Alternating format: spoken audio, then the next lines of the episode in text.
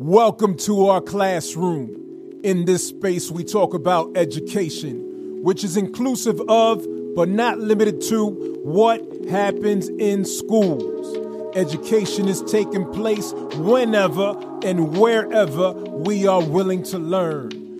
I am your host, Roberto Germán, and our classroom is officially in session. Welcome to our classroom. Hey, I am excited because I have a group of amazing individuals. And I've been trying to set this up for a while. We've been doing work behind the scenes to make it happen because these folks are on the ground, busy trying to push important matters forward. Not that my other guests are, are, are just sitting back idle uh, but I typically do not do interviews where I have so many people because it becomes a challenging coordinating schedules. But here we are. We made it happen. And I am so glad that we did because we have an important topic to discuss today.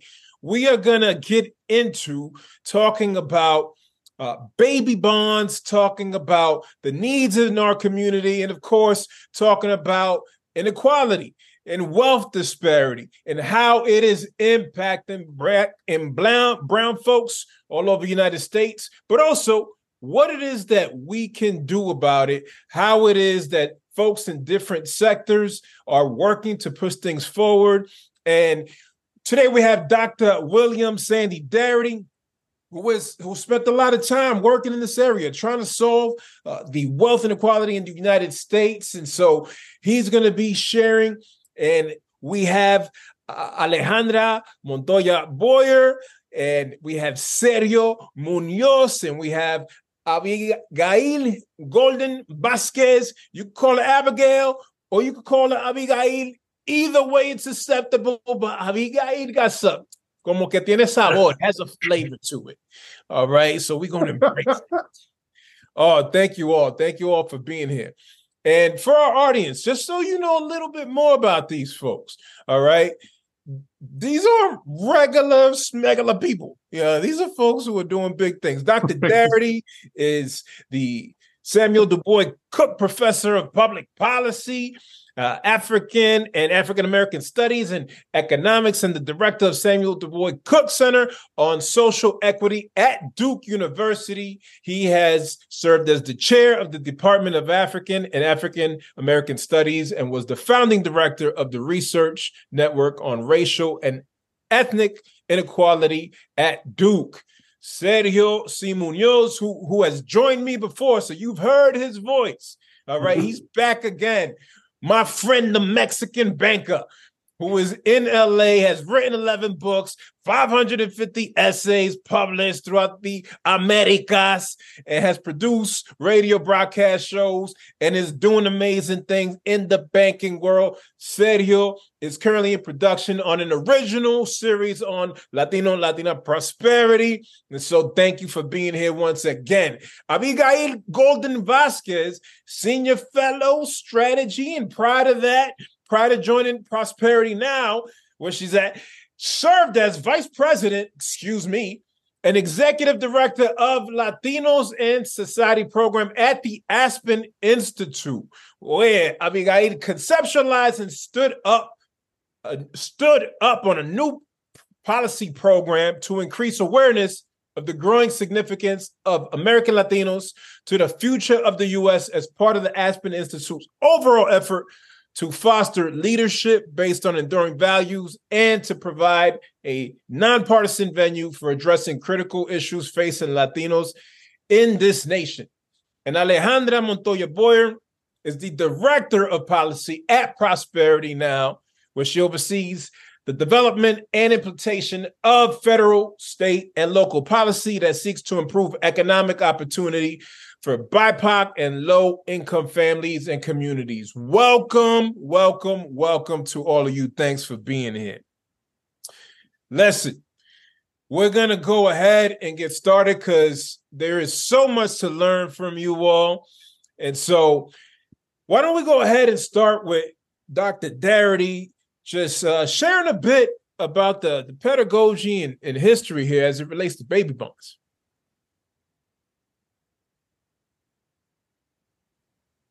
Well, I'll I'll I'll try my best to tell the story as I remember it. Uh, I think circa 2008 or 2009, uh, Darrick Hamilton and I were particularly concerned about the evidence that the Obama administration was not going to make any type of commitment to do something that could be identified as being specifically for Black people.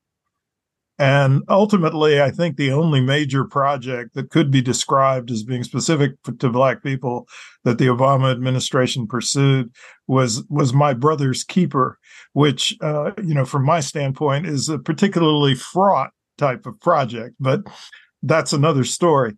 But at the beginning of the Obama administration, uh, we reached the conclusion that if anything was going to be done to address racial wealth disparities in the United States, it would have to be done from the standpoint of designing a universal program that might have a disproportionate benefit for Black Americans. And so that's how we came to thinking about this idea that you could provide every newborn child in the United States with a trust account that was calibrated on the basis of their family's net worth or wealth position. And that was the uh, origins of the idea of a baby bonds proposal.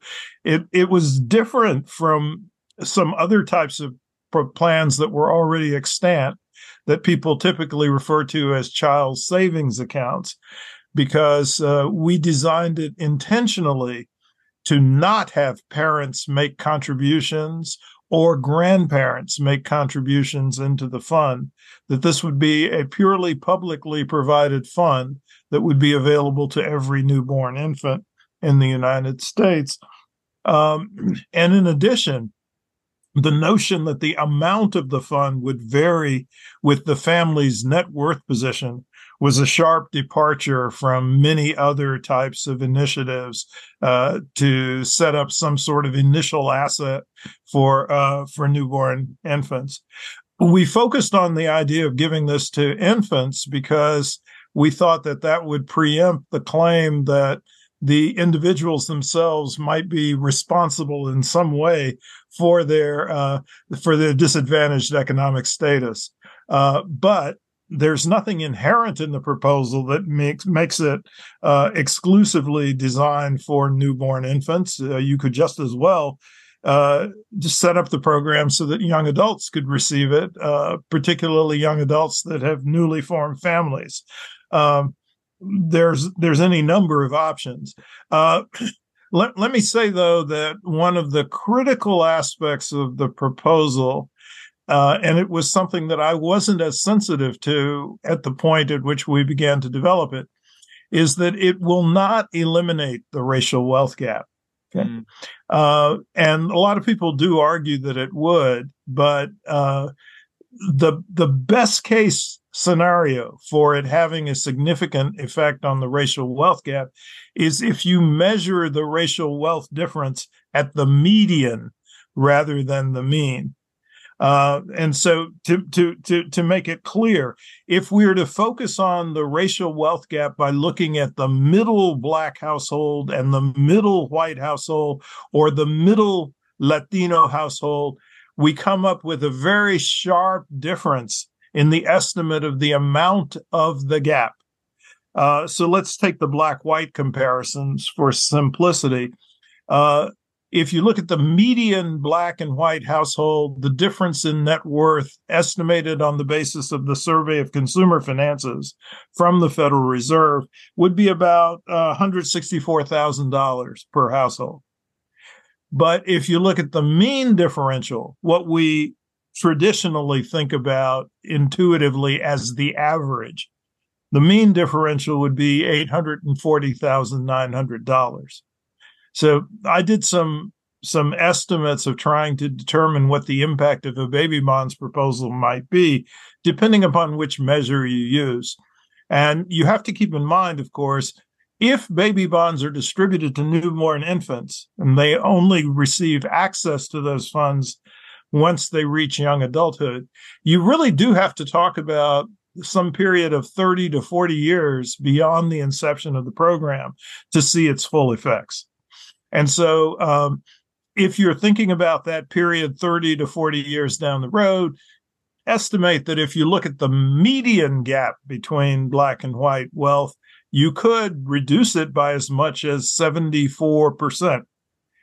However, if you look at the mean gap, you reduce it by some figure that's closer to 20 to 25%. So there's a, a substantial difference in the impact. And now, um, one final initial comment, because I don't want to monopolize the conversation, but there is a reason for using the mean measure as the disparity measure for wealth between uh, social groups that is uh, a, a, superior uh, measure to using the median. Uh, you know, customarily people think, well, you should use the median because the middle households are more representative of the typical experience of uh, most members of the social group, uh, particularly since that middle value is not affected or contaminated by outliers on either end of the distribution. But in the case of thinking about wealth inequality between social groups, especially in the US context, it becomes important to focus on the mean instead. The reason for this is, uh, and it's it's because the the the concentration of wealth in the United States is so skewed. Um, 97% of the wealth that is held by households in the United States is held by those that have a net worth above the middle, above the median. Okay. So it's it's only 3% of the nation's wealth that is held by households at the 50th percentile or below. So if you were to try to look at uh, at black white differences and focus on the median, you would end up ignoring vast amount of the wealth that's relevant to the comparison or the relative position. And uh, and let me let me conclude by saying that this this huge concentration of wealth at the upper end of the distribution is not exclusively due to the fact that there's a handful of white billionaires. Uh, indeed, there is a handful of white billionaires, but uh, but that's not the reason. 25% of white households have a net worth above $1 million. And this is true for only 4% of black households. So, um, so I would argue that you really do have to pay attention to the mean gap. And unfortunately, if you focus on the mean gap, uh, baby bonds is not as efficacious, but it is a wonderful proposal for mitigating the extremes of wealth inequality in the United States. And uh, that's why I'm I'm a I'm a fervent advocate of the project. Oh, thanks, thanks for sharing. That that context matters. that's that state of that probably the average person doesn't know. When you mentioned that 97% of wealth is held by households above the median, along with a lot a lot of the other data points that you mentioned.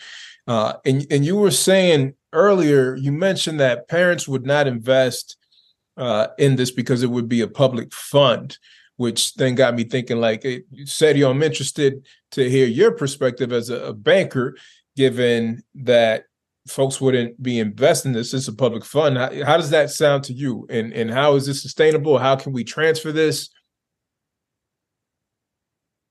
Oh boy. That that's a tough question for me to answer, Roberto. Um, I'm I was coming at this from a drastically different perspective. Let's hear it. Uh, so forgive me if I if I twist a little bit right here. Um, with Dr. Darity's work, that he, I mean, this is going on past a decade, right, Sandy? Yeah, yeah. Um, we're at a point now where um, it's it's gaining traction. It's gained traction in DC and California and Connecticut and Massachusetts. They talk about this a lot. Um, before I would go to the question that you posed, which is, you know, how contributions would work. I was really looking more out from the educational perspective of how do you educate a public, be it Black, Latino, uh, Indigenous, on the type of complicated um, work that Sandy does as an economist, right? Like even even just the description that he gave prior to me speaking, when you start to go into means and medians and all that, like I, how do you explain that to a child mm. uh, that's not prepared for that type of economist language? That, or, or, even to the adult community that's not necessarily using that language on a day to day, and may right. not have an understanding of mean versus medium. Medium. So, so I, I break this out into three different ways of of understanding it all, right? Which is one, understanding baby bonds, a period, like just the concept of it. Secondarily, is like if it were to go into effect, who's going to be compounding the bond. And then the third, which is arguably probably the most complicated, which is spending the the fund, right? Like um, one of the wealth building activities that they mention is business, and that like uh, we could get into a whole discussion on venture capital and how complicated um, it is to start and and maintain a business um, but um, so I haven't gone that far, Roberto, on on even like the contributions. There is, to your point though, um, and Sandy can talk about this, is there's a a really interesting dynamic that's that Sandy was pushing originally with his proposal, which was that the parents or the grandparents, I imagine, wouldn't be able to manage the the baby bonds for the children for very specific reasons a lot of uh, reasons. And so i would sort of uh, move to that a little bit um, and and push it back to sandy as to the why of that yeah if you could elaborate a little bit uh, sandy on on that aspect. Yeah um actually the there there there could be an educational dimension to this project because the young people would not receive the funds until they reached 18 years of age or in some in some formulations 21 or 24 years of age. So there would be an opportunity to provide them with uh, various forms of financial management training, which they might actually have an incentive to pay attention to, knowing that they were going to receive uh, somewhat of a significant asset later uh, in their lives.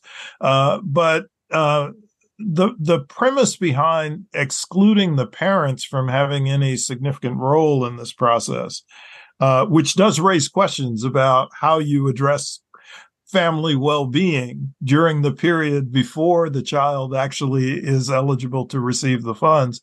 Uh, but but the the premise here is that we did not want to have any kinds of complaints that there could be interference or mismanagement uh, on the part of the older generation. That in some sense this is a, a set of funds that would be protected uh, through uh, a centralized government agency for the purposes of being distributed to the young people when they reach the relevant age of majority. Um, the other thing here is, you know, something that Sergio mentioned, which is really, really important, which is the question of whether or not the funds should be designated for specific purposes or whether the young people can use it for whatever in the world they please. And that's been something that's been, been somewhat of a sensitive debate between uh, between uh, Darrick and myself at the point where we were formulating this, because I was inclined to be non-paternalistic and say, you know, they could use it for whatever.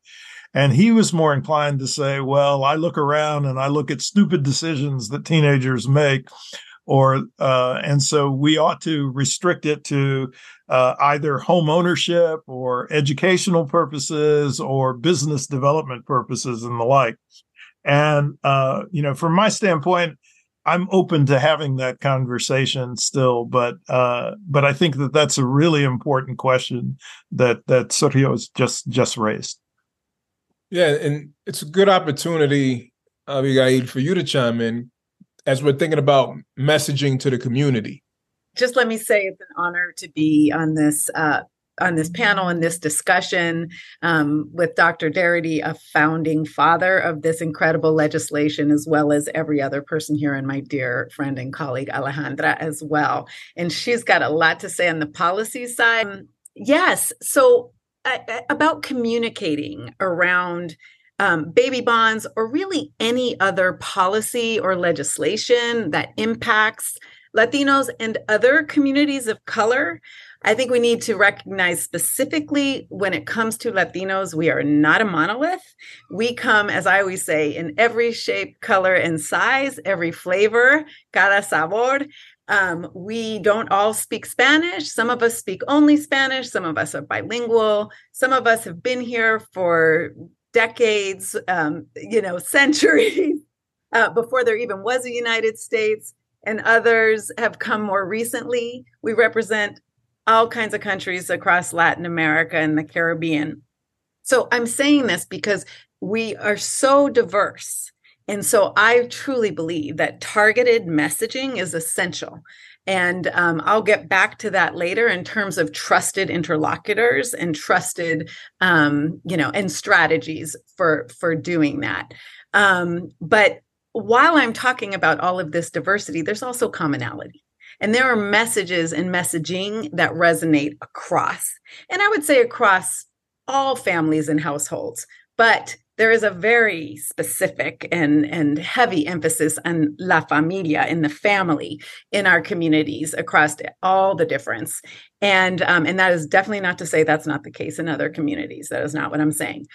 Um, and so, but that I think is a real critical um, messaging hook and so when you're talking like how do you help families understand the great potential that this legislation has and to ensure that they are equipped to be able to take advantage of this and as Dr. Um, Darity was saying before that if there are any requirements about courses that needed need to be taken or how to manage this money successfully when they finally have it in their hands um, this has to be done in a targeted fashion through trusted interlocutors. And some of those are um, organizations like CDFIs, Community Financial Development Institutions, which are already in community and already working um, directly with folks and know how and, and are trusted and know how to um, to communicate these messages. I wouldn't be in this forum if I weren't to talk about the importance of schools and education. That's a great opportunity, and education is another um, really important pillar for Latino communities. It's seen as a mechanism for advancing, and so there's a lot of trust put into teachers and to um, educational institutions. Despite the fact that they have failed us at times, it's still a central um, you know, a, a, very respected and important institution. Um, churches, these are all um, places I think that we can go to to try to get these messages across. And um, there, you know, Alejandra is one who who really taught me about this. There's um, it's one thing to do policy, it's another thing to ensure that people can actually benefit from that. And so that's where this education piece comes in is ensuring that we are targeting the messaging to the communities in the language that they are going to hear it. And when I say language, I don't just mean Spanish, English. I mean, you know, if you're in Hialeah, Florida, you know using the those terms and that language that's going to re- resonate versus maybe if you're in Texas or California or New Mexico or where I'm from, you know, in New York. So, you know, really targeting to um, to your audience um, very specifically, tailoring your messaging and messages. So I'll leave it at that, and then I'll let um, let Ale expand. What should the average person that doesn't know much about this be paying attention to? Uh, how can we benefit from being more engaged as it relates to knowing what policies to advocate for um, what what's what are you doing at Prosperity Now? What's what is Prosperity Now doing as an organization to help move things forward? Yeah, um, so I'll jump in and start with kind of why this matters for Prosperity Now and our the the approach that we're taking to this, recognizing I'm going to start with like we're trying to solve uh like racial economic injustice system and wealth inequality that has existed for nearing 500 years. These are things that we're like undoing. And so solving through policy there's no silver bullet. There's no like one policy or even a handful of policies that are going to fix all of this. And to dr Darity's point baby bonds is a fantastic proposal but it is one of many things that we need to be able to completely like resolve and solve these structural challenges so um, as excited as I am about the work that I do, the proposals that we move forward and turn into policy, these are things that will take decades for us.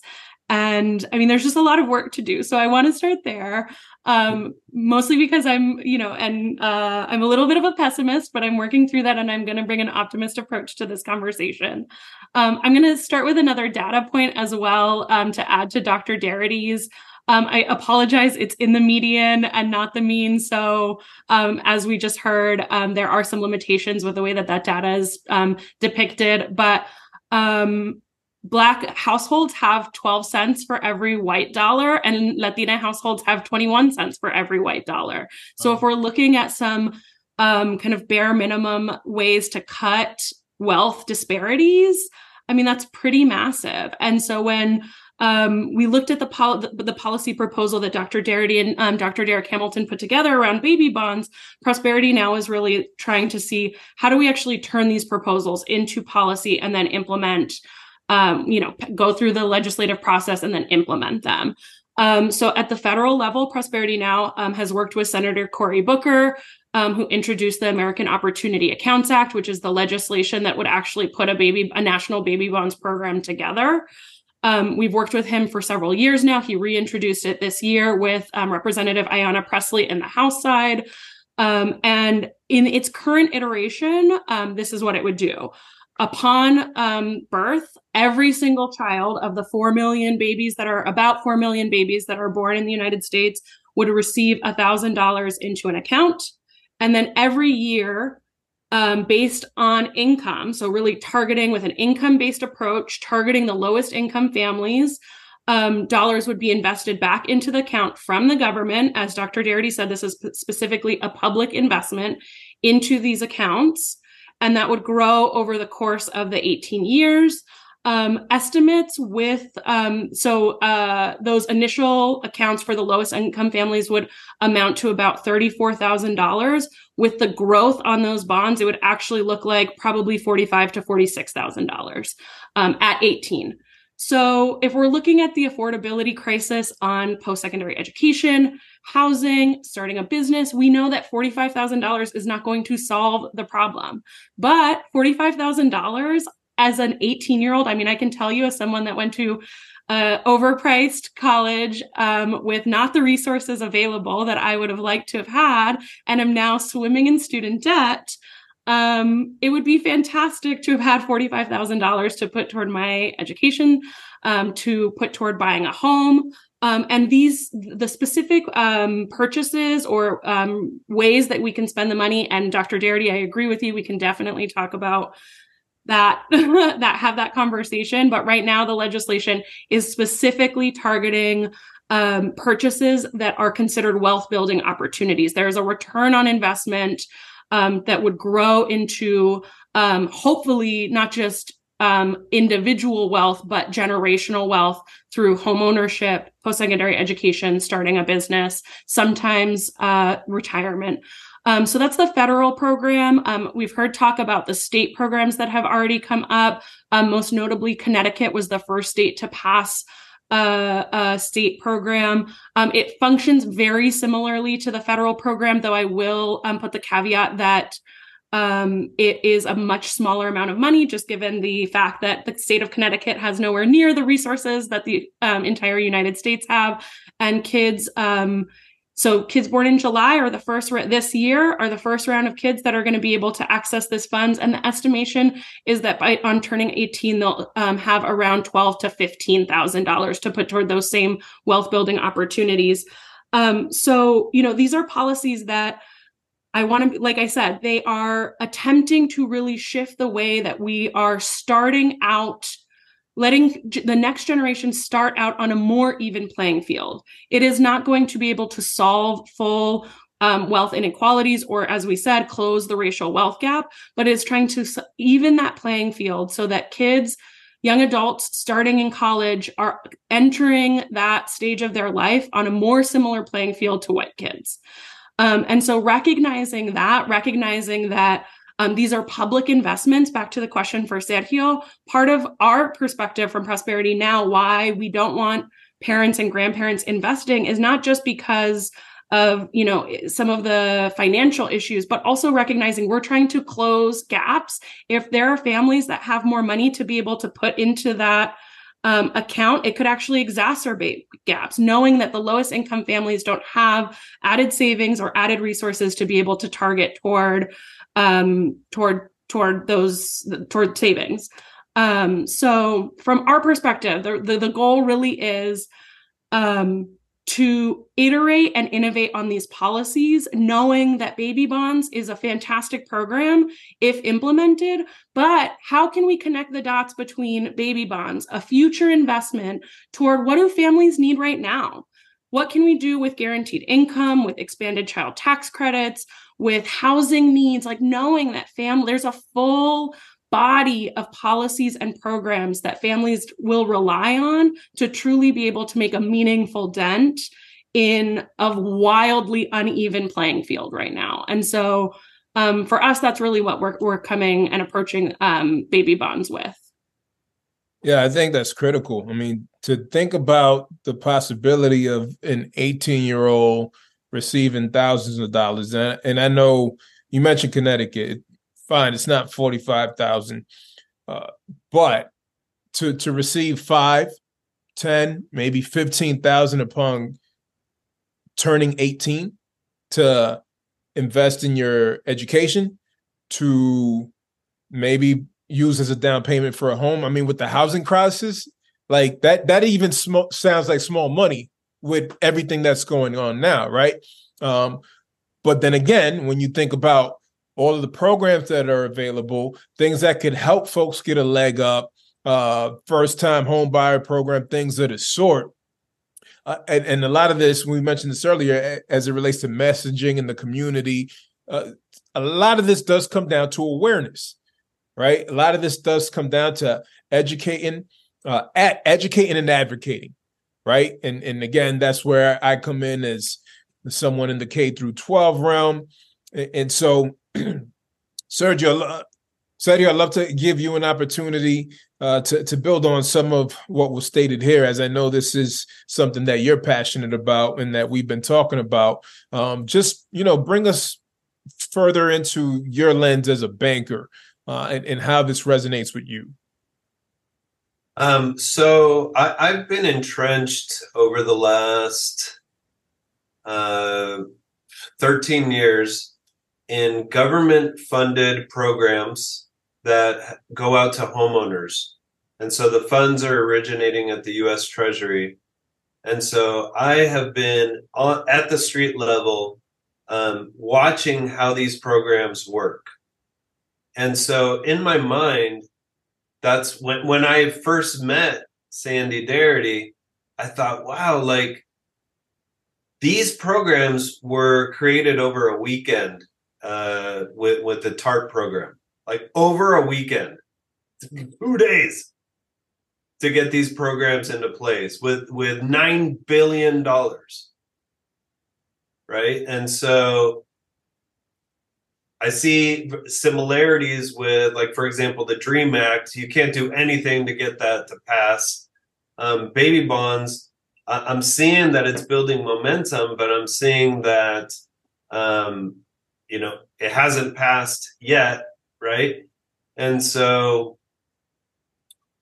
what what does the public need to do, or how does the public need to get educated on building that that groundswell of support so that I imagine and and Sandy, I'll, I'll ask you like how did Cory Booker get involved and and why is he not powerful enough to to put this through over a weekend?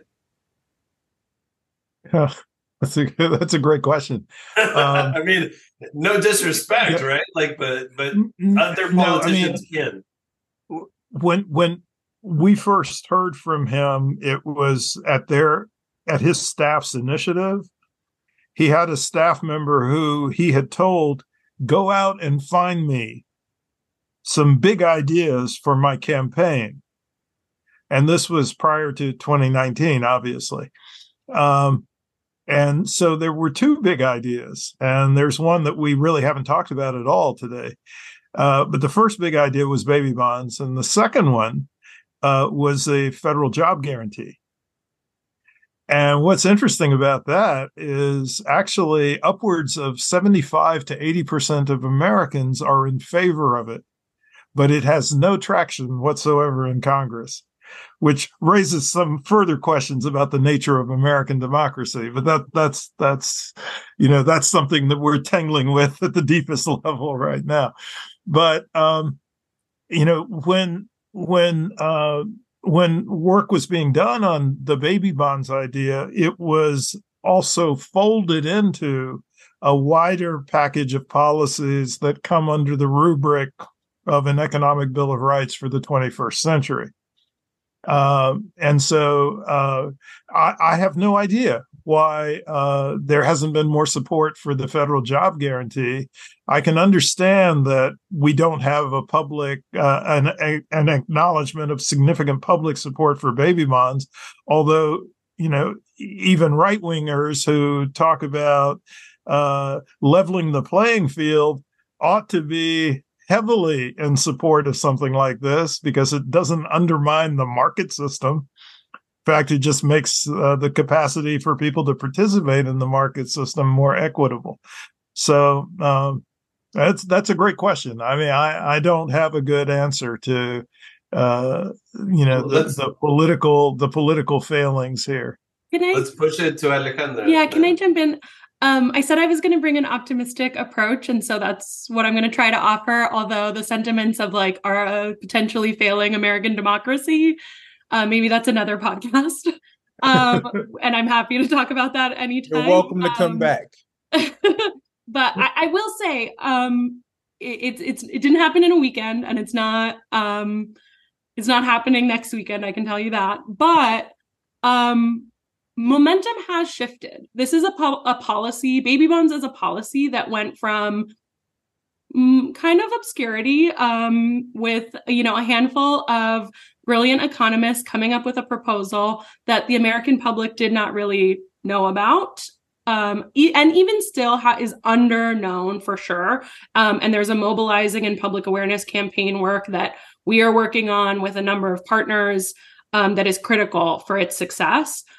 Um, but I will say that the fact that we're seeing state legislatures pick this up, the fact that there's actual conversations when when Senator Booker first introduced um, the American Opportunity Accounts Act, I think he and a handful of senators, there was like two or three senators that were um, co-sponsors. Um, there was not a House counterpart. Since then, um, since uh, he ran for president and it became a much more w- widely known policy, um, uh, Chuck Schumer has now uh, co-sponsored. The co-sponsorships in the Senate have are um, almost all of the Democrats, to be quite honest. The House counterpart now has um, a number of co-sponsors. Um, we're seeing, I mean, we've seen Connecticut and Washington, D.C. pass uh, legislation. California has something similar that's specifically targeting um, kids who lost parents to COVID. Um, we've seen legislation in Washington, Massachusetts, Nevada. Um, Louisiana has done a study of it. Um, Iowa has brought this up. Um, there's talks in New Mexico. And so, like, I absolutely recognize that there is more that the federal government could and should be doing. But in the span of about 10 years, we've taken a policy that is almost specifically race targeted, which in this political climate is a nightmare, to be quite blunt. Um, to become something that is growing momentum that people are really interested in learning about and supporting.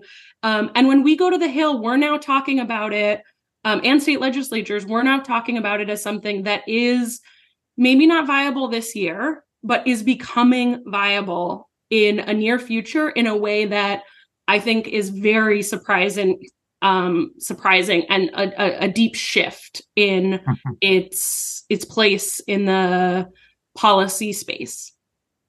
Yeah i, I was just going to say that one of the things that's important to keep in mind is that most of the state level uh, policies are have some sort of means test attached to them uh, whereas uh, I think the conversation about the federal policy is it's indeed universal. Now, um, when when Darrick and I first introduced this idea, we said, well, the amount should be calibrated on the basis of the net worth position of the child's family. Uh, in the Cory Booker proposal, the amounts are calibrated. Well, well, it's it's a little trickier. There's a lump sum that's given to every child, and then on an annual basis, additions are made to that lump sum by the government that's based upon the income of the family not the uh, not the net worth and i i think that this is a clever idea because it prevents uh, families from gaming the system but on the other hand we would rather that it would be the family's annual wealth position rather than its income position that's being used for the calibration. Uh, but i think that the booker staff thought that that was data that was too hard to get uh, whereas you could rely directly on people's income tax information. Right. Uh, as, that gets a little tricky for the people who don't have to pay any income taxes, who are probably the folks we're most concerned about. But um, but but income was easier to get a get a handle on than wealth with the existing data that we have on on individuals in the United States so much nuance here. Just thinking about everything that y'all are sharing and so Roberto, I, I, would like to bring this to to the more personal level, if if you didn't mind. Um, is with you. You have three children, correct? Yes. Okay. I'm looking at this from the perspective of a six year old, and I'm in the fortunate position that I'm privileged, and so I actually did this for my six year old. Like my six year old has a six figure drip fund that is compounding. He does not know that he has a six figure drip fund that is compounding, right? And and there is no language available to me as his father to explain it to him, right? At six. Um, how do you feel? Uh, what are the ages of your children? Eight, five, and two. Okay. So the eight year old, do you feel that you can explain economics in any way to that eight year old? I don't think I can explain the drip fund.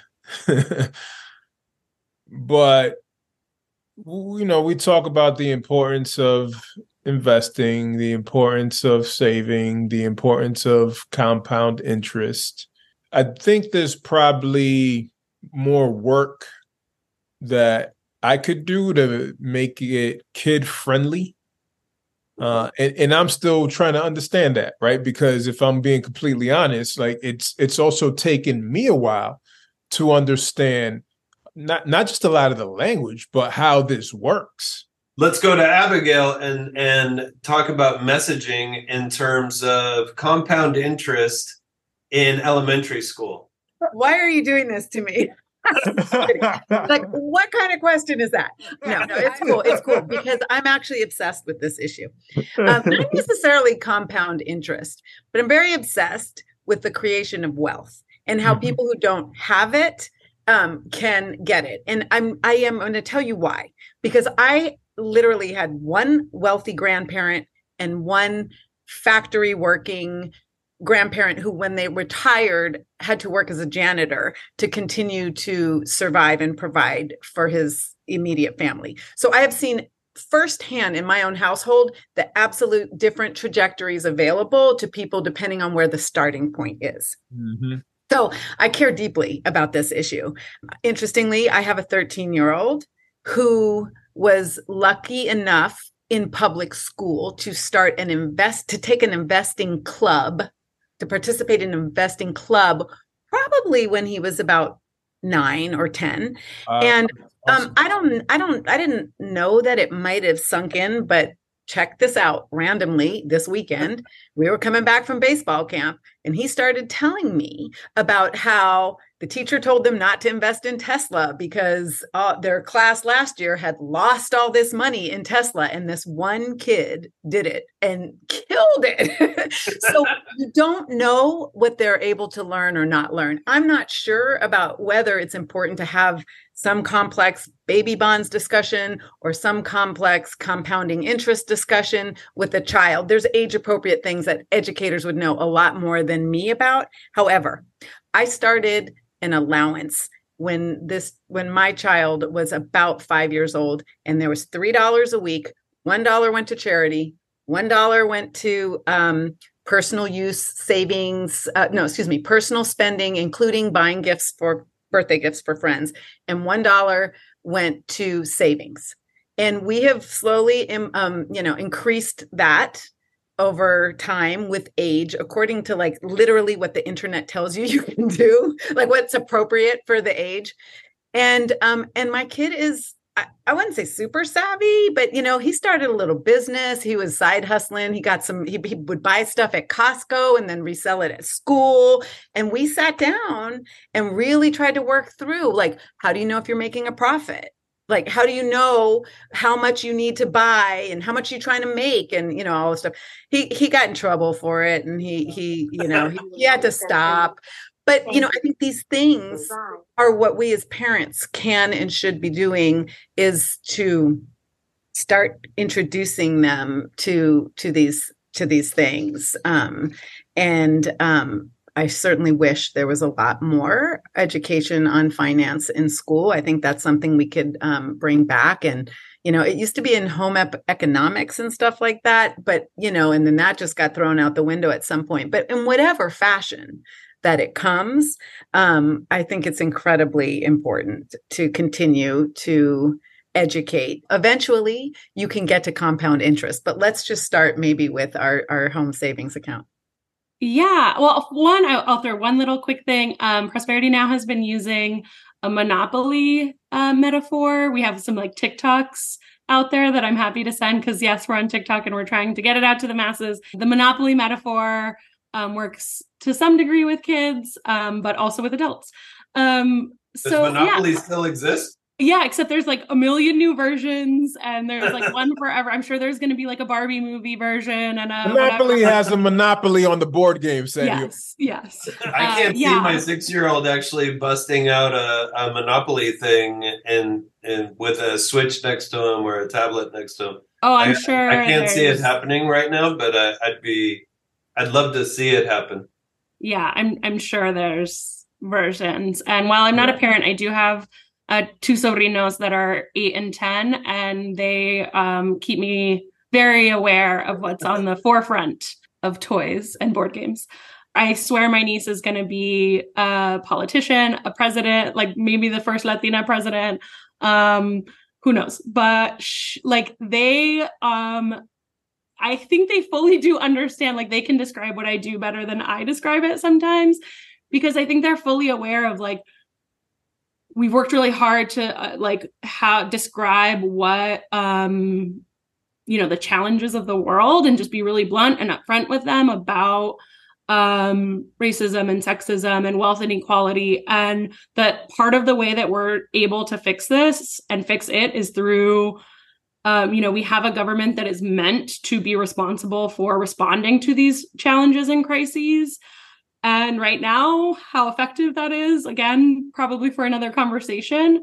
Um, but that it's meant to be driven by the people. And they, as kids, are a part of that group. And so making their voice heard by Um, they've written letters to the president. They've written letters to their members of Congress.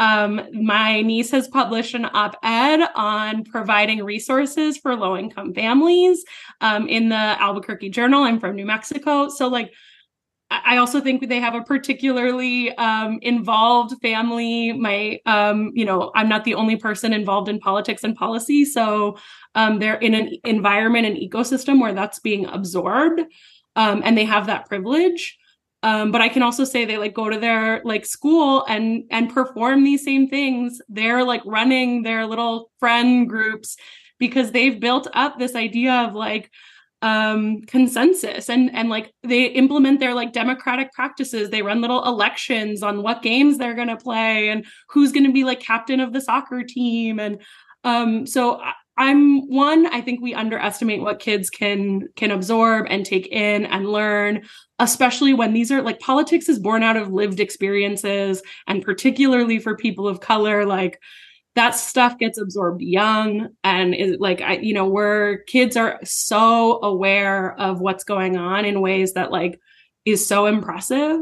And so if we can just foster that even just a little bit and like flame those fires um, or whatever the metaphor is. I really think that it's something that like getting like future advocates and and we're seeing that i think like this gen or like newer generations gen z and whoever like tiktok and twitter although maybe not twitter so much anymore is like so full of examples of advocacy and people fighting for and calling out bad policy good policy um, being translators for their communities and other communities, both in like, how do I describe this in a way people will understand, but also how do I turn this into, you know, Spanish language, all the things. I, I think it's happening naturally because we're also be as a response to trauma and crises, which is pretty terrible, but also hopefully they're going to make it all better and fix it for us. Absolutely. And, and, and part of what we're trying to do here is, you know, yes, there's been some reactive stuff, but we're, we're, trying to push this so that there are proactive approaches to the dialogue, that we're implementing proactive strategies, and that we're also encouraging the, the schools to teach about these topics, to teach financial literacy, to, to help support economic freedom, right? Uh, through advocacy. But but also through understanding the policies that are out there that could help change the trajectories of families. And so, as we wrap up here, because we only have a few minutes left, I'd like to just go around the room real quick and ask each of you, starting with Sergio, to, to share as it relates to this topic of, of wealth inequality, what's a message of encouragement that you have for the people? And Alejandra, you're going to love this because I know you're working on not being a pessimist. I, am in the same loop of defeatism that Alejandra's in. Um, so I, I, sympathize and empathize. Um, and, and my opinions of the United States are probably um, a lot lower than, than maybe other people's. So Cory Booker was just with the Aspen Institute and talking about baby bonds, and he said, you know, we, we really got to turn ideas into actions. I mean, that was, for me, that was the thesis of what he said, right? And so the idea has already been thought by by Sandy Darity and Darrick Hamilton. Um, it's already gone through multiple iterations, and and it's already um, you know if we start to get positive about it, it's starting to gain some momentum in, in certain ways. Not enough for me, but but uh, still nonetheless. The action that would inspire me now would be to build that groundswell of support uh, among educators, um, especially in K through 12, to to begin to talk about you know money, which is taboo still in this country, and uh, trust in in the money management industry, which is super complex, and and then lastly. Um, compounding like compounding is such a a bizarre concept um, in capitalism that like I don't know why anybody would understand it, right? But it, it it's it's has worked really well for for a certain type of person over the the course of history. Well, we're going to push to make it work well for every type of person. Dr. Darity, your message of encouragement?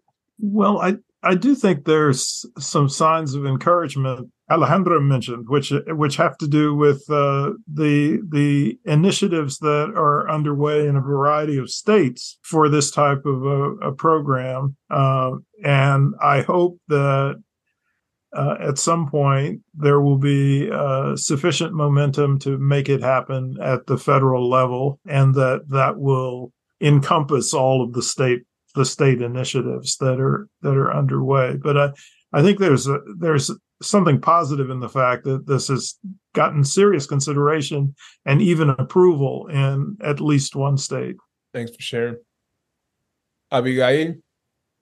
Sure. Um, so mine is a, a, bit of pessimism with um, a, a, a slight bit of optimism at the end. One of the things I didn't get a chance to talk about before is so often Latinos are left out of the messaging piece of all of these great policies. And I can give plenty of examples, but we're at the end here, so I'm not going to do that. Um, but what I want to say is we know now what can be done. I think we know we have some hooks for around um, messaging that can work. We um, and it's really just about investing. So what would make me very um, you know optimistic was if we started to invest in getting that awareness out to the Latino communities. I always say plural because there is not one Latino community. So I think we know what we have to do and I think we know how to do it. We just need the dollars to make it happen. So that come coming to the table would make me super optimistic. Gracias. Alejandra? Yeah, um, I'm still learning to be an optimist, so it's going to be a little pessimistic optimist. Um, we have to. I mean, the re- reality is that, like, if we're not doing something about wealth inequality, about um, the like barriers caused by structural racism, um, uh, this country and our like global society will not be able to like function and flourish with a growing number of people of color, with capitalism on the brink of whatever it's doing um our democracy like all of the like we really have to do it like we these are necessarily necessary challenges to solve and um they will just continue to exacerbate to the point where I, I I mean like apocalyptic visions are entering my brain right now. So part the my message is really like and and there are so many ways. My point is not every not everybody needs to be a policy advocate or a politician or all these things educators artists activists creators authors like there are so many ways to tackle these massive challenges that are all intersecting. And so this isn't just like everybody go work in washington d.c this is like we need to make a more just economy a more just society. Um and we're hopefully going to find a way to do that if I could just add one more little optimistic note too to end on is, you know, I'm old enough now to have seen um, some huge changes in the last couple of years just even awareness of wealth inequality of tracking of of inequities and a new lexicon and a language to talk about it that is widely understood and accepted. Not by everyone of course but i think we are um, in a very different place than we were 15 20 years ago of just understanding the um, causes of structural racism and and systems of oppression and inequality um, and on a mass level that um, certainly wasn't around when I was coming up. Thanks, I, and what, one more addendum. Yes, yes. Which is, uh, you know, I people always ask, how are you going to pay for it? Well, this is not a particularly expensive program. If uh, 4 million newborn infants received an average of $25,000 as their initial trust fund amount, it would cost $100 billion. And that's out of a national budget of $6.27 trillion. Wow. In this country, we invest more money than that on things that are meaningless. Yeah. Um, or less impactful, I should say. Well, thank you all. Thank you all. I'm I'm hopeful because you're doing a lot of great work that is having a big impact. And I, I know we have some pessimists here, uh, and and I include myself at times. I'll also add that when I think about some of the people in my circle, it's been fascinating to to see witness the growth in terms of a generation of people who are really paying attention to the steps that they need to take in order to set their children up even if the school is not feeding them that information. Now we're still going to push the schools you know and that's that's part of my duty and we're still going to challenge curriculums to include teaching on financial literacy to to include opportunities such as the one that Um, Abigail's son had to to have a class in, in which they're actually doing hands-on learning as it relates to investing, just like my nephew had at the private school that he attended.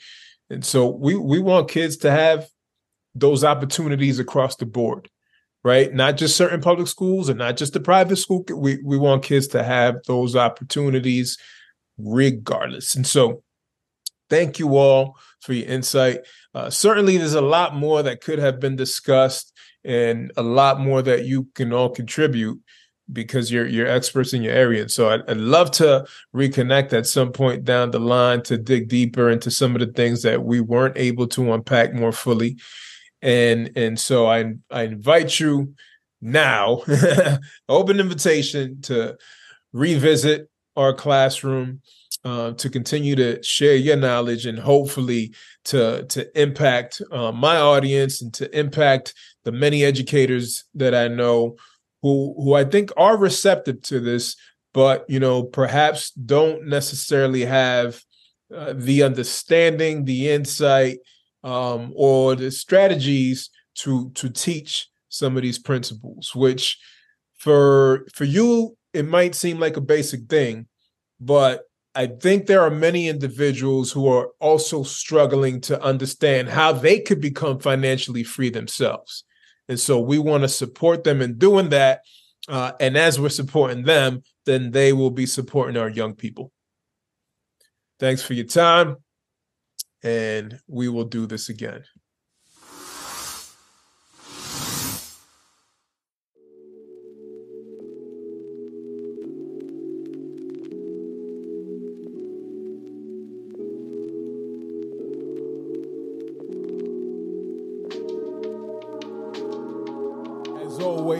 Your engagement in our classroom is greatly appreciated. Be sure to subscribe, rate the show, and write a review. Finally, for resources to help you understand the intersection of race, bias, education, and society, go to multiculturalclassroom.com. Peace and love from your host, Roberto Germán.